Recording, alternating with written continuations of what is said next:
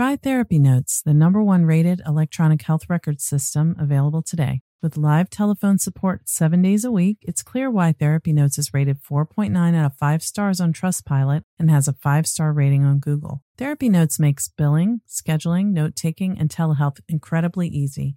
And now, for all you prescribers out there, Therapy Notes is proudly introducing ePrescribe.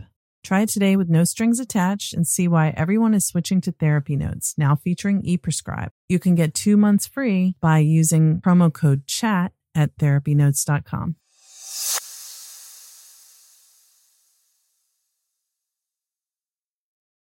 Trauma Therapist Network is a website to learn about trauma and how it shows up in our lives and to find a trauma therapist. Go to traumatherapistnetwork.com to find a trauma therapist near you today.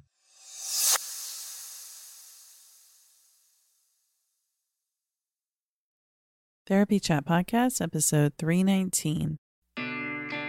This is the Therapy Chat Podcast with Laura Reagan, LCSWC. The information shared in this podcast is not a substitute for seeking help from a licensed mental health professional. And now, here's your host, Laura Reagan, LCSWC.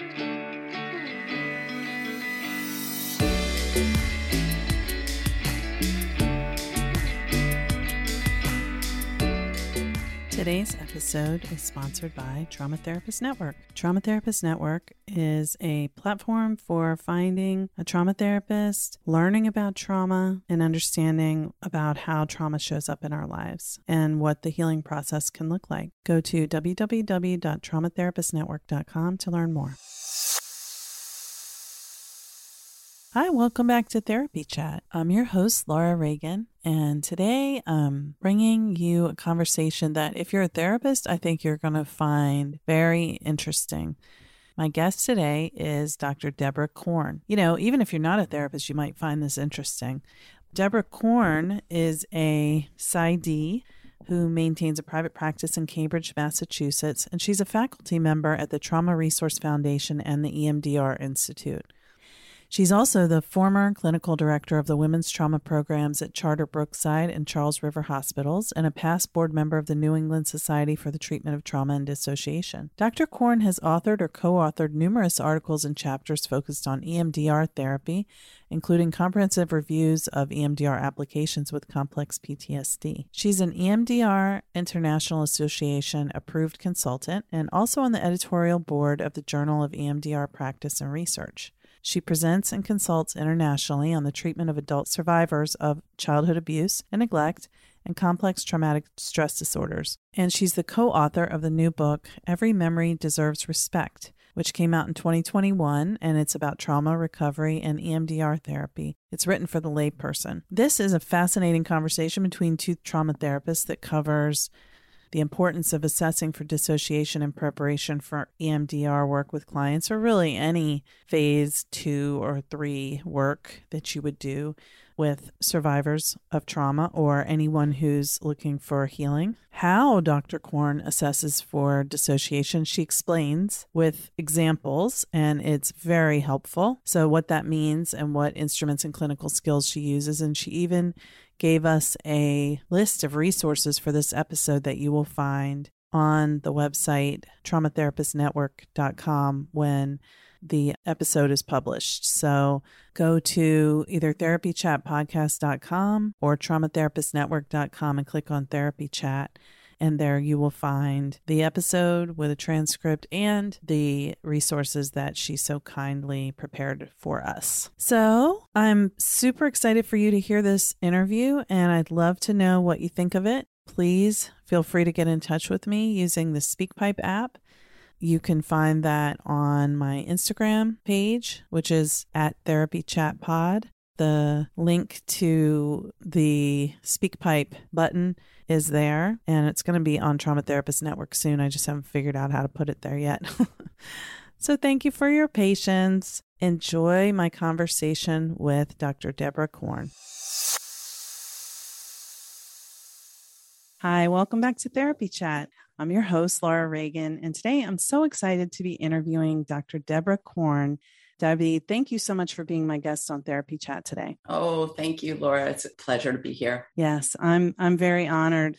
I saw you on a training that I did through the I think it was the IFS Inner Circle that was with Frank Anderson. You were talking about EMDR and parts work and I was like, "Oh, if I could talk to her on therapy chat. And then someone put us in connection separately from that. So it was like, yes. So I'm really excited to talk to you and talk about your book, Every Memory Deserves Respect EMDR, the proven trauma therapy with the power to heal. So before we get into that, though, will you just start off by telling our audience a little bit about who you are and what you do? Sure. So I'm coming to you right now from Cambridge, Massachusetts, where I am in private practice and I'm on the adjunctive training faculty of the Trauma Research Foundation with Bessel van der Kolk. I have specialized my entire career in the treatment of trauma related disorders. I work with the whole range of trauma related disorders, PTSD, complex PTSD, dissociative disorders, and have a particular interest in working with adults who've survived childhood trauma, abuse, and neglect. I've been an EMDR therapist since the early 90s, 1992. I think I was trained by Francine Shapiro and my work with EMDR is a huge part of my professional life. I I teach, I've done research, I do consultation and therapy related to EMDR, and I, you know, released this book with Michael Baldwin in the last year, uh, May of 2021, all about trauma, trauma recovery, and EMDR therapy, written for the layperson. That's so wonderful, and you know, I have your book right here. I love many things about it. I love that it's written for the layperson. I love the approachable way it's worded.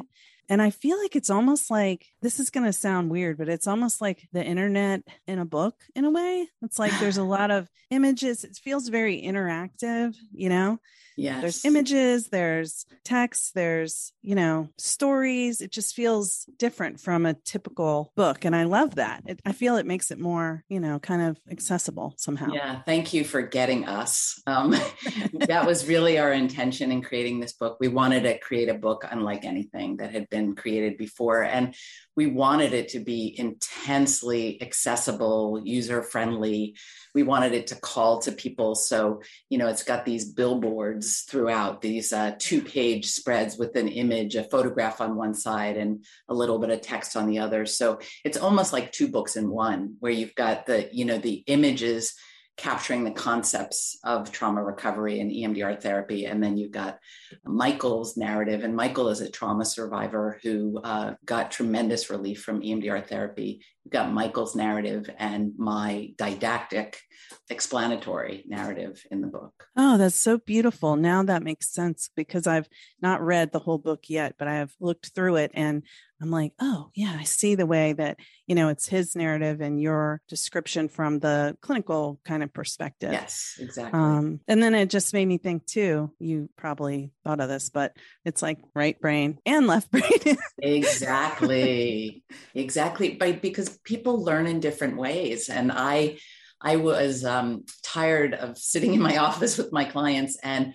reaching for books off my shelf and handing it to a client, and they'd look at me like I had two heads, right? Like, I'm not going to read that. Like, I can't even, you know, I can't even keep my eyes open. I can't think straight. I, there's too many words. So I, the the idea of creating a book that people would actually be drawn to, they'd actually look at and say, "Oh, I I can read this, and I mm-hmm. want to read this." Is really um, what we were aiming for. I love it. It's meeting people right where they are. Exactly. Yeah. So we were just talking before we started recording about how even now, you know, you learned EMDR in 1992, you mentioned, and I started in the field. I don't, I'm not trained in EMDR, but I started my work in this field in 2002.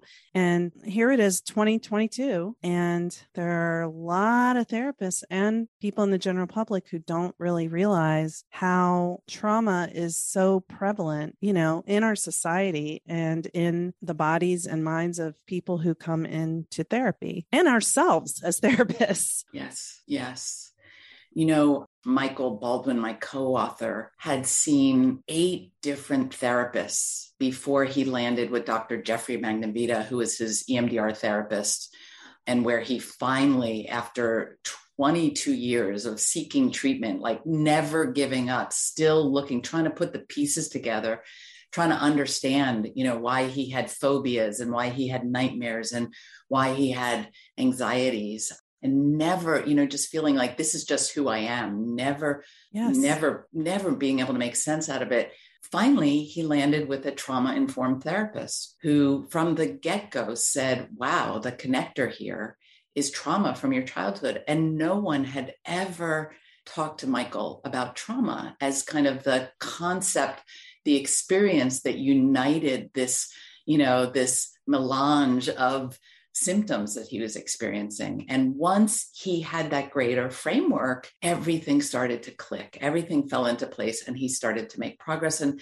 you know, that's what I see in therapy all the time that once you start educating people about the, the, vast effects of childhood trauma, chronic trauma. People start to feel heard and validated and understood and able to start putting words on their experience toward the goal of healing. Oh my gosh, that is so true and so powerful what you said. I can't believe and I can believe 22 years yeah.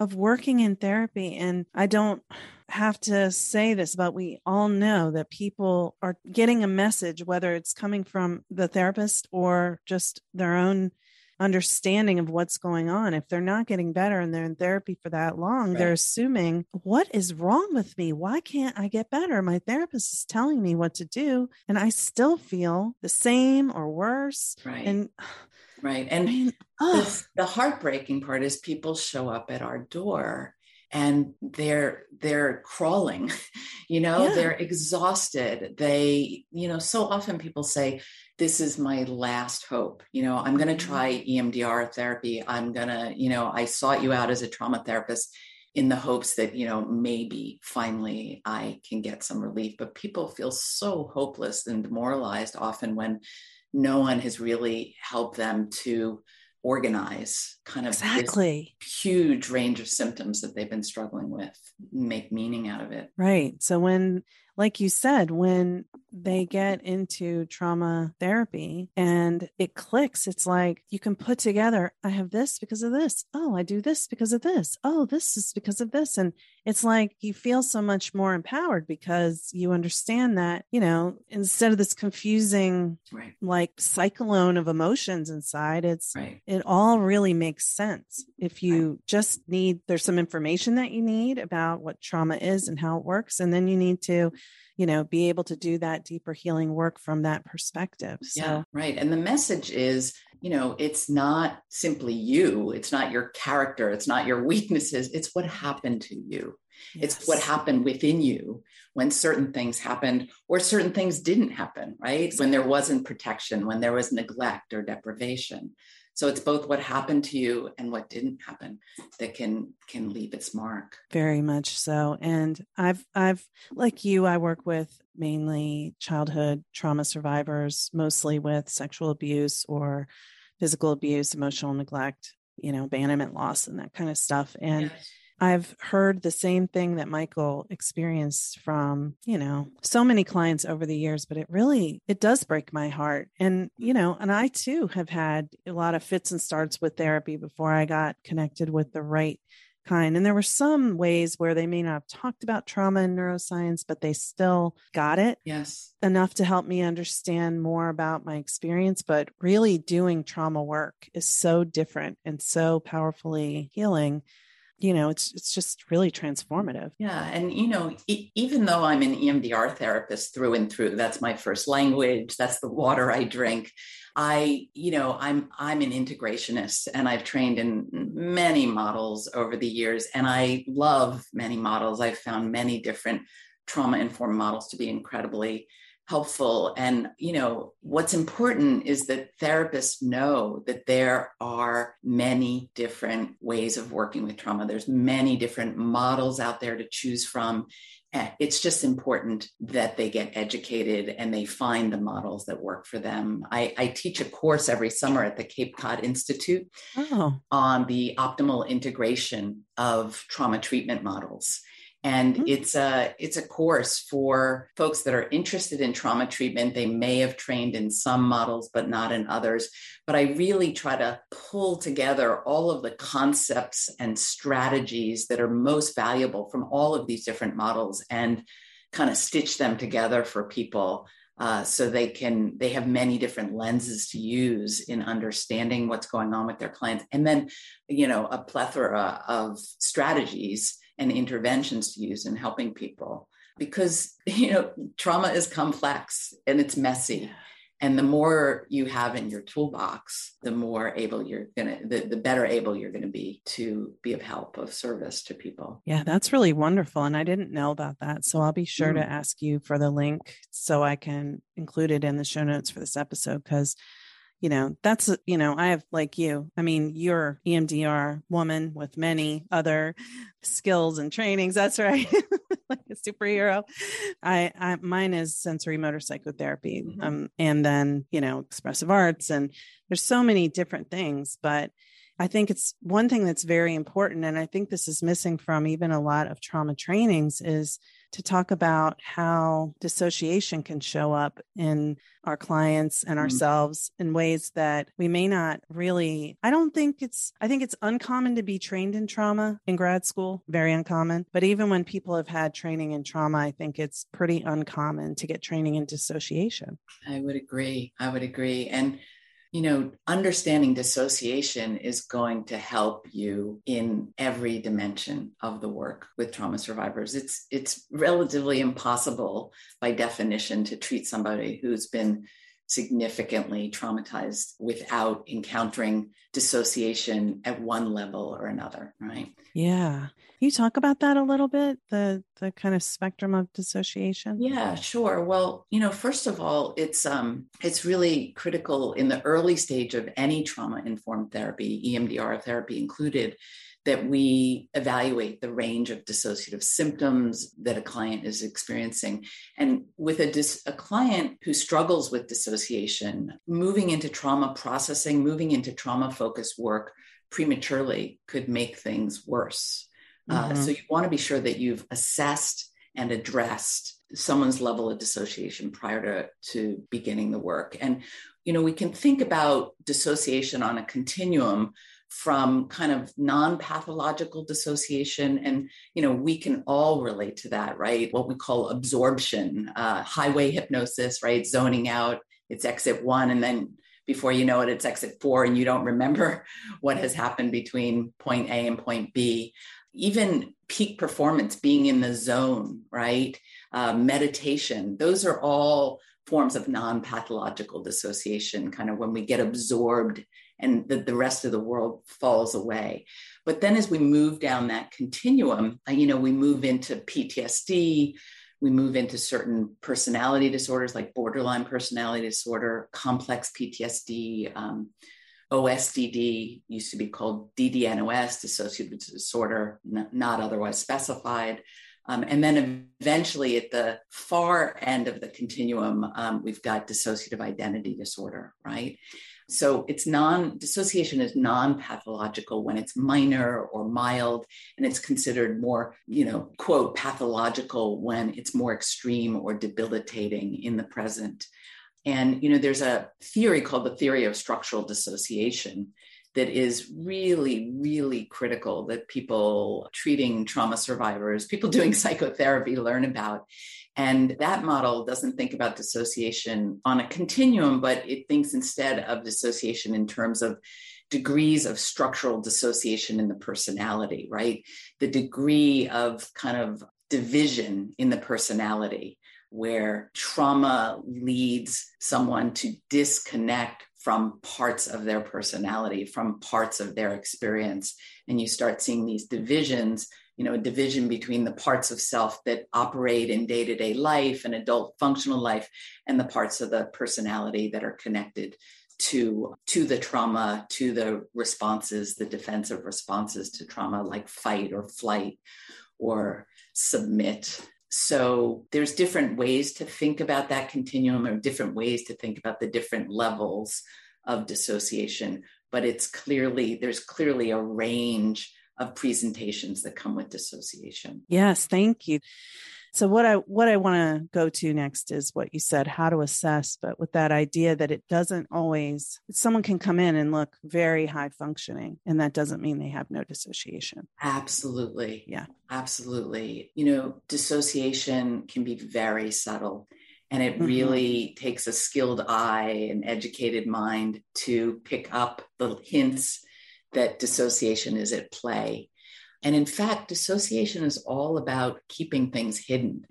So, most folks that come in who have a significant, a more complex dissociative disorder, it's not apparent. And they're going to do everything in their power to try to keep you from knowing, you know, and there's parts parts of the person that might keep themselves from knowing that they have right. a dissociative disorder or they're experiencing dissociation. Absolutely. And, you know, I hear therapists all the time say, oh, I'm sure she doesn't have a dissociative disorder. I've never seen anything that looks like switching or that looks like an alter personality.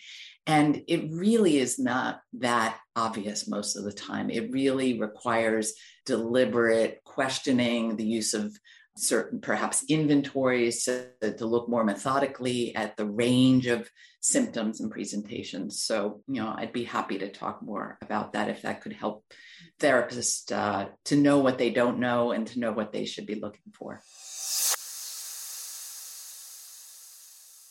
Hey, everybody, this is Laura Reagan. Just wanted to take a second to break into our discussion to welcome some additional therapists who have recently joined Trauma Therapist Network. So, in the last two episodes, you've heard me thanking a whole bunch of people, and I'm adding a few more today.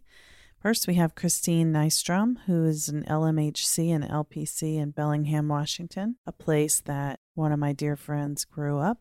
And we have Dora Eaton, LPC, who's in Flourtown, Pennsylvania. I was super excited to meet Dora in the community call we had in January, and I'm excited to see what she's going to contribute to our group. Liz Reynolds, LCSWC in Lombard, Illinois.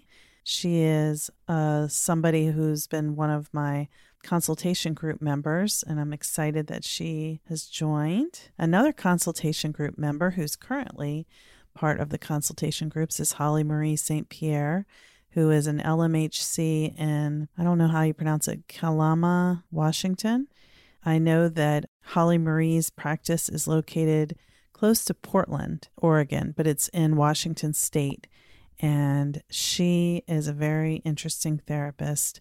She loves working with people who have biracial identities, as she is biracial as well. She identifies as half Native American, half white. Eileen Catherine Griffin, PsyD in Gwynn Oak, Maryland. She's another new member, and I'm so grateful that she joined. And let's see, we've got Nicole Gutierrez, PsyD, LMFT in Fountain Valley, California. Terry Jo Schimpf, LMSW, who's in Jackson, Mississippi. I'm very excited to have someone in Mississippi on our list because, you know, this is all about helping people find a therapist. And I know that it's probably pretty hard to find a trauma therapist in Jackson, Mississippi, like it is all over the country. So I'm glad that Terry Jo is here. Dorley Michaeli, Michaeli. Sorry, Dorley, that I don't know how to pronounce your last name. I know who you are.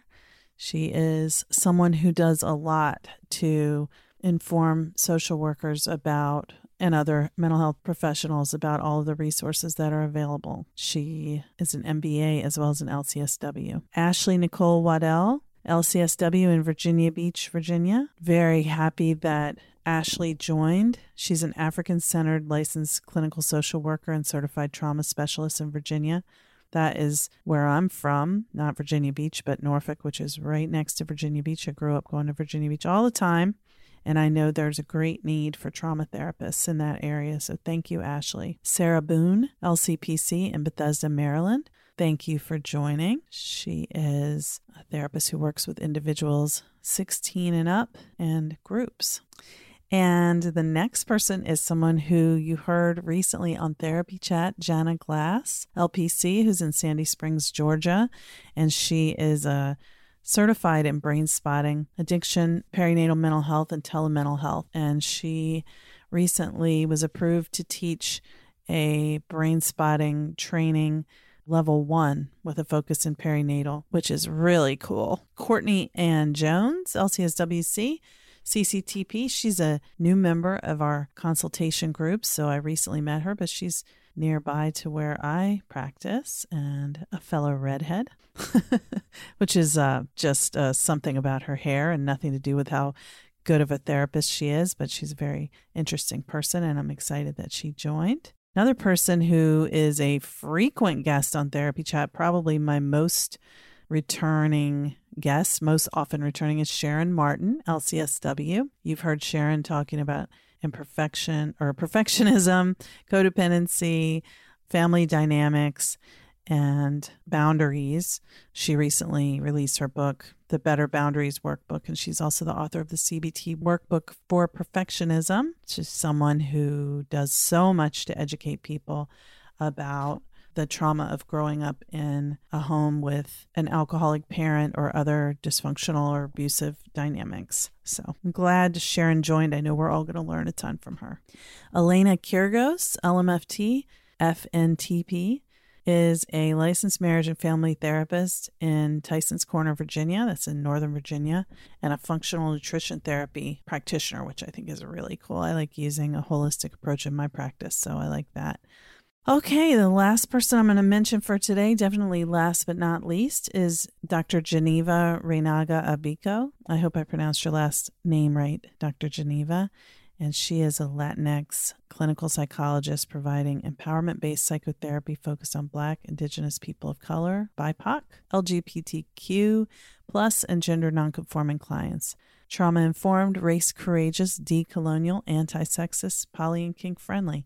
I love it. So, welcome, Dr. Geneva and everyone else I mentioned. I will welcome in some new members next time. So certainly didn't get to everyone on our directory, but I just wanted to give everybody a little taste of the diversity of therapists who are on Trauma Therapist Network. It's so exciting to know that there are so many different ways people can specialize in trauma in different areas of focus, and you can find out who they are and what they do on traumatherapistnetwork.com. So if you're looking for a trauma therapist, that's a great place to go to find one. And if you don't find anyone in your area, feel free to send me an email or use actually the little gray like message symbol that's at the bottom right of the all the pages of the website just send us a message through that and we will be happy to try to help you find a therapist who might be the right fit for you, even if they're not listed in our directory. So, once again, thank you so much for listening to Therapy Chat. And let's get back to the fascinating conversation that I had with Dr. Deborah Korn. That would be wonderful because I think, you know, there's like you said towards the pathologizing end of that continuum it could be maybe more obvious that there's something happening that you you might not be sure what it is but something feels different but then you know there's a lot of variation. So please if you would talk about that that would be fabulous. Yeah. So there are many, you know, there's many different ways to ass- assess dissociation. Taking a good trauma and biopsychosocial history and observing the client in session, you know, just listening and looking for signs and symptoms. And as I said, it's not necessarily obvious. It can be quite subtle. And you may not learn about those symptoms unless you ask the client directly about it. I pay attention when someone has a chronic trauma history when there's a discrepancy between their history, the history that they're presenting, and their presentation. So they're looking a little more dissociative, or you know, they've got lots of self injurious behaviors, they've got addictions, they've got a complex clinical picture, and they're saying they had a wonderful childhood or they're denying that there was any trauma. I'm going to look very carefully at that because folks may have amnesia for their early trauma history. They may be reluctant to share it.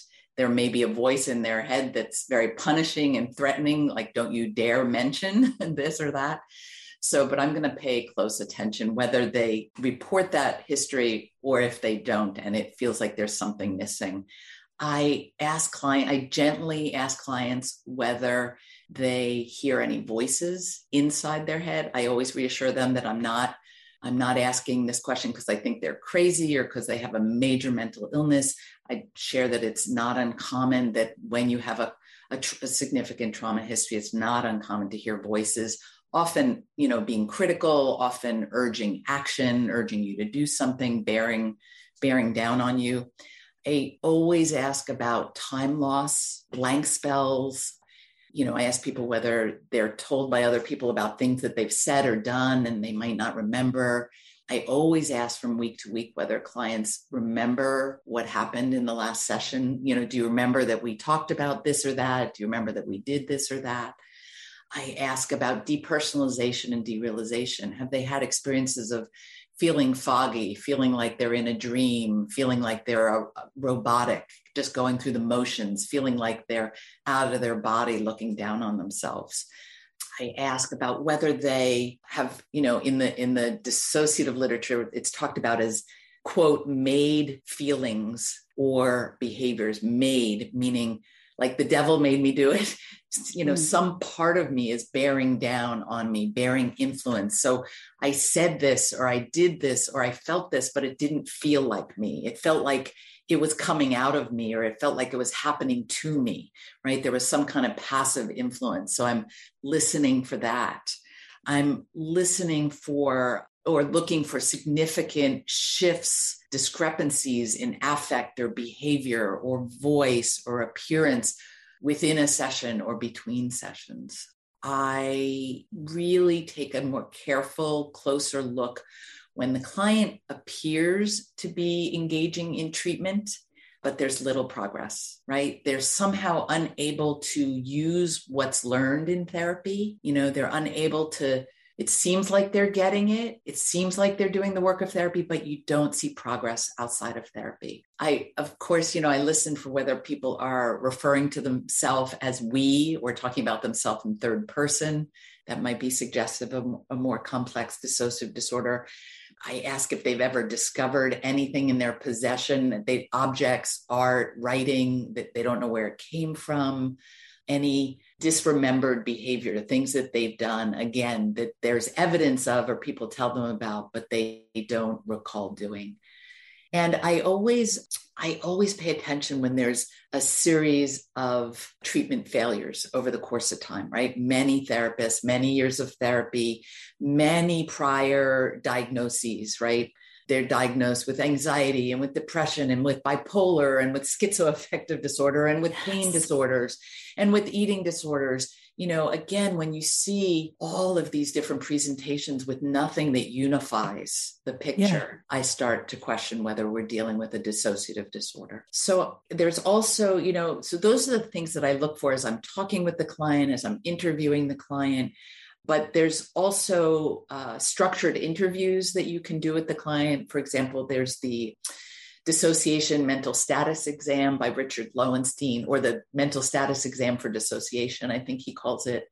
There's also, you know, available inventories designed to screen for dissociation or even actually to diagnose a dissociative disorder. So there's for screening, there's the DES, the dissociative experiences scale two, there was a DES 1 and now a DES 2 by Carlson and Putnam. There's the DDIS, the Dissociative Disorders Interview Schedule by Colin Ross.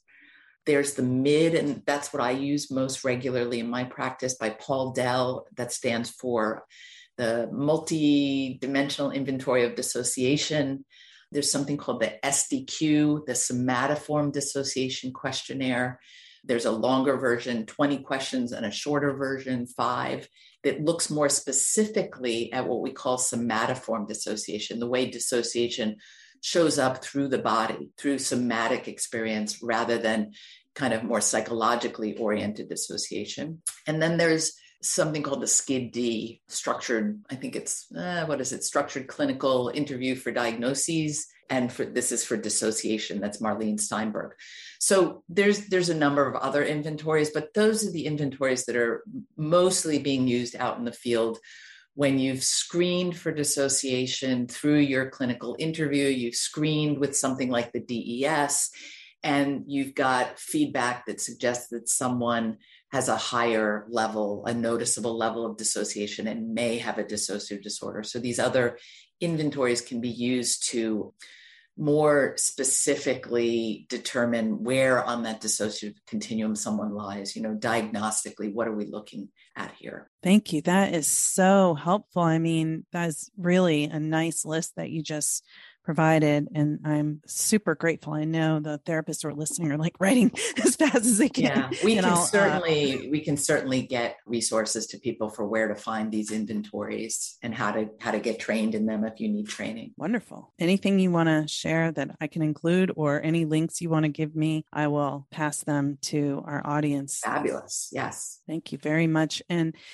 so, one of the things that I have so many questions for you, but we don't have unlimited time. So, I'll try to stay focused. But one of the things that you talk about in the book that Michael talks about his experience is how during an EMDR session, I know one thing I specifically did read in the book was that he had like a very, very early pre verbal trauma experience come to his conscious awareness during EMDR that with what he described, there's just no way that you would ever get to that in talk therapy, that he would get to it, that the therapist would know it was there because it would be something that there would just be no way. So, can you talk a little bit about how EMDR can really I guess sort of like along that same line of how it can tap into dissociative or dissociated experiences yeah, and memories. Yeah. yeah. Well, you know, so many of the memories that people have that are related to symptoms or difficulties that they're having are what we would call implicit memories. Memories where there's not yet a narrative. They might not have, the, the person may not have words. They might not even have consciousness that something bad happened, or they might have a felt sense that something bad happened. They may have a sense that certain situations trigger a reaction, a fear inside, or the urge to flee, but they they don't know what's been activated. They can't put words on it.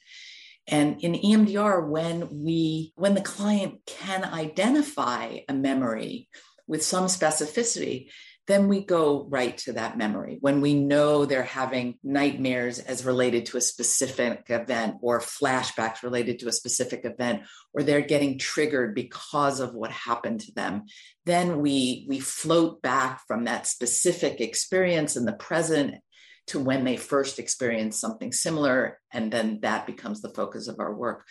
But often, as I said, clients have these symptoms and they don't know why, and they attempt to float back to things and they can't get clarity on what it's related to. And so we have a couple choices in EMDR. We can either target the trigger situation, have them think about the situation, you know, person, place, thing, feeling that triggers the distress that seems to be activating, accessing something, even if they don't know what it is and we begin there and we see what comes and we let the brain bring whatever needs to be brought to process. Or we might start with they might be talking about their early experiences and even though they can't pinpoint an actual memory they might start feeling nauseous as they talk about something or might they might get a feeling in the pit of their stomach or they might become aware that, that suddenly they feel really frightened and we can simply target that.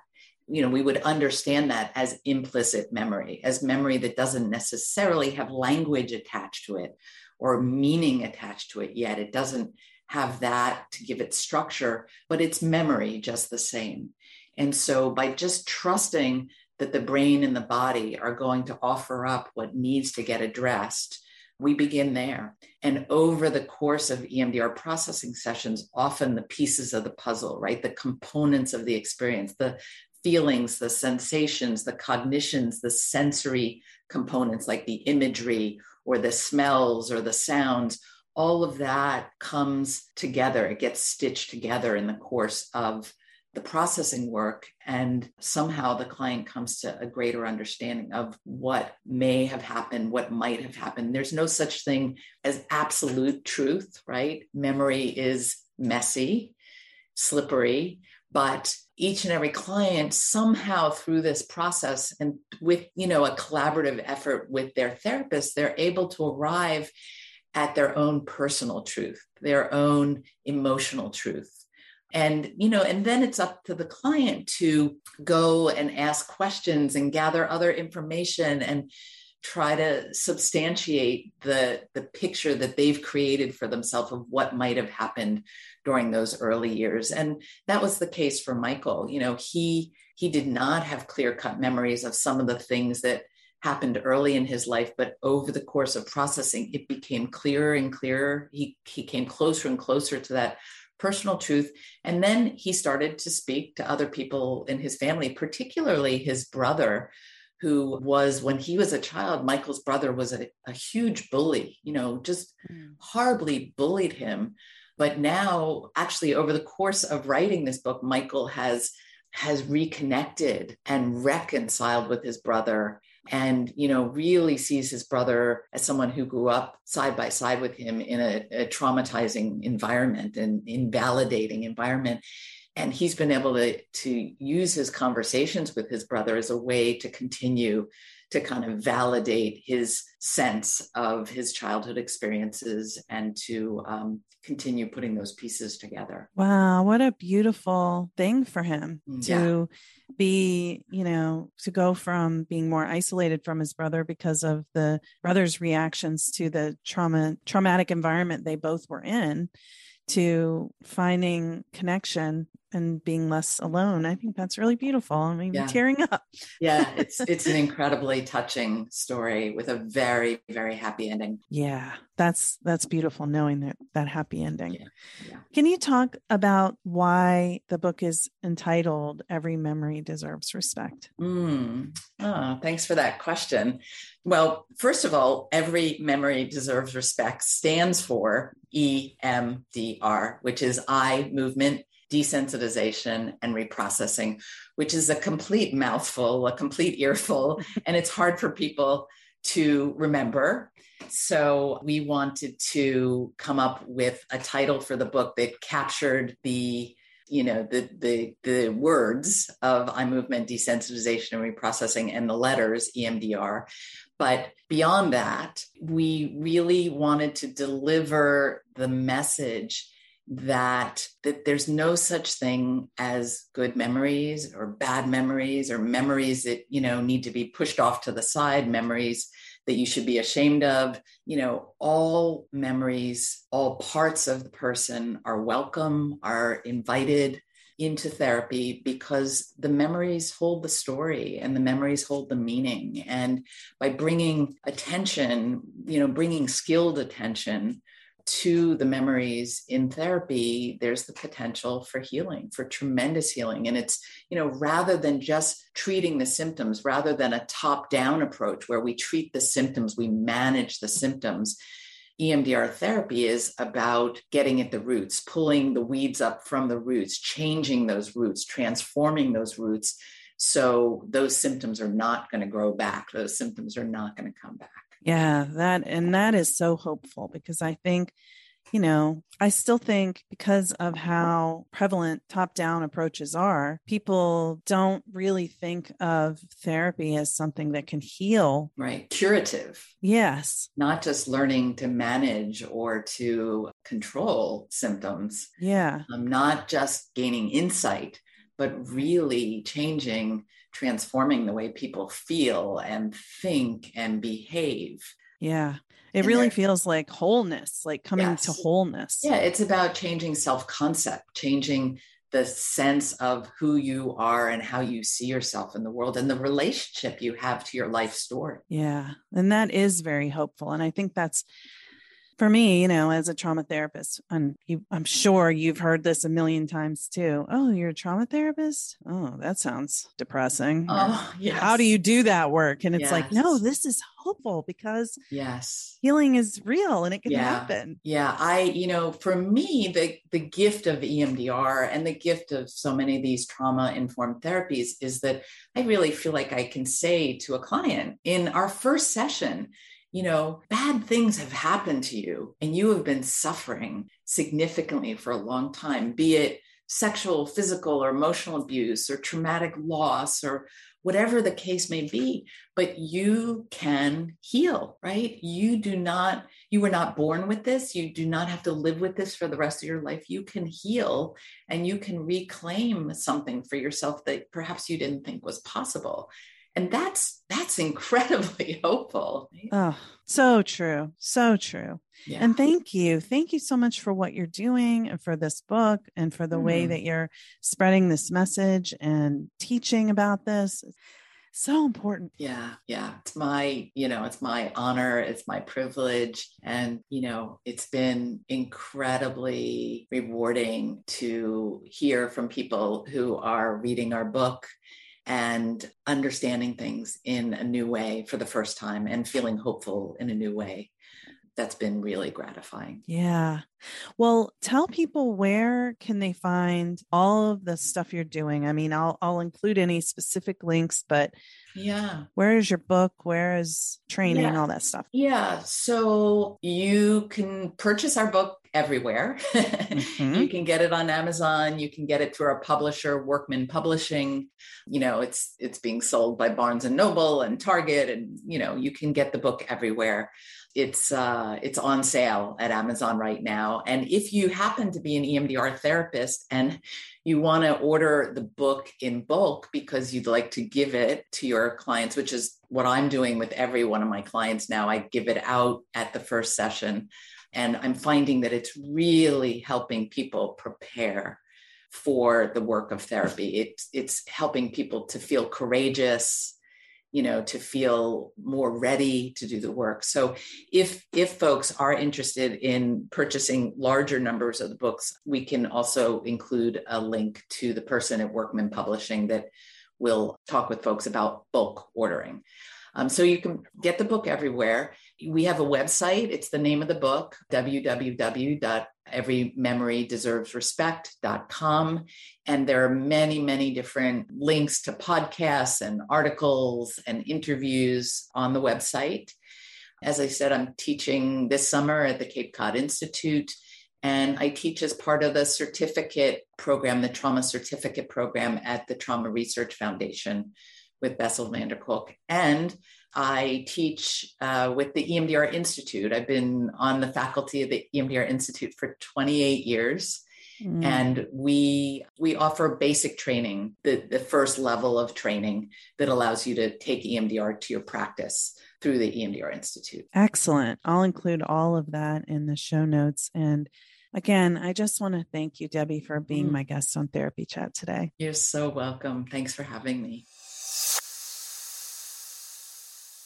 Therapist, I just wanted to take a minute to talk to you about why I created Trauma Therapist Network and how I hope that it will benefit your clients and you. Pretty simple. There has not been one place to find information about trauma, find a trauma therapist, and for trauma therapists to find networking, training, connection, support, practice building all in one place. So, for example, as a trauma therapist, you can have a Psychology Today profile, and they are definitely the, the biggest, broadest therapy directory that exists. They've been around the longest, but what they don't do is they are not specific in what do you do that makes you a trauma therapist. So, if a therapist on Psychology Today says, I specialize in trauma and PTSD, but when you look down their listing, it also says that they specialize in like every other mental health disorder that exists. And how do you know that they have the knowledge and experience and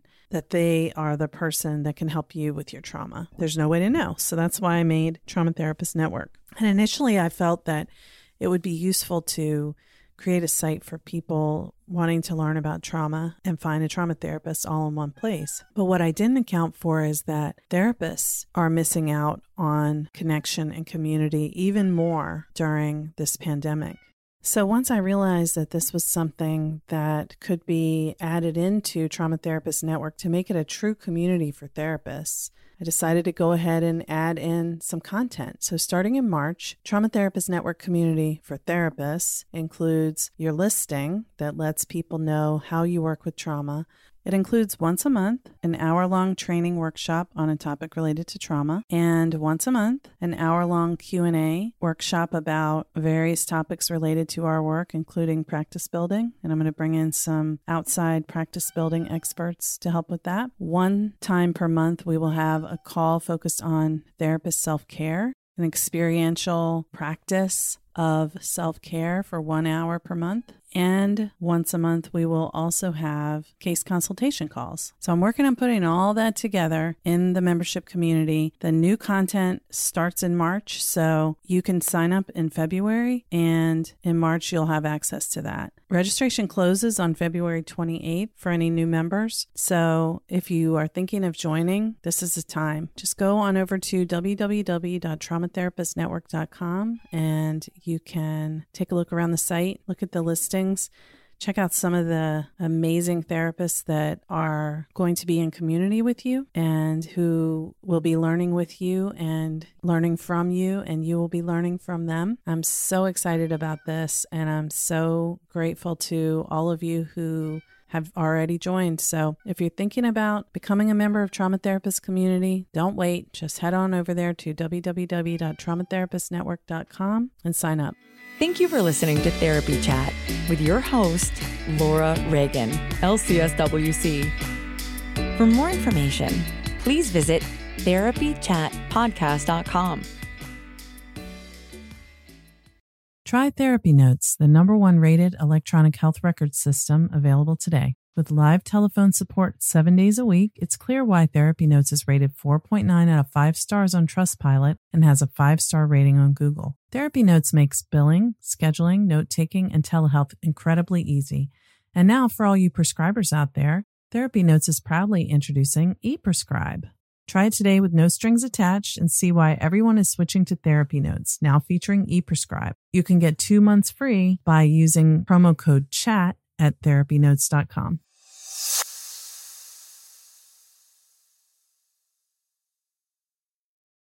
Trauma Therapist Network is a website to learn about trauma and how it shows up in our lives and to find a trauma therapist. Go to traumatherapistnetwork.com to find a trauma therapist near you today.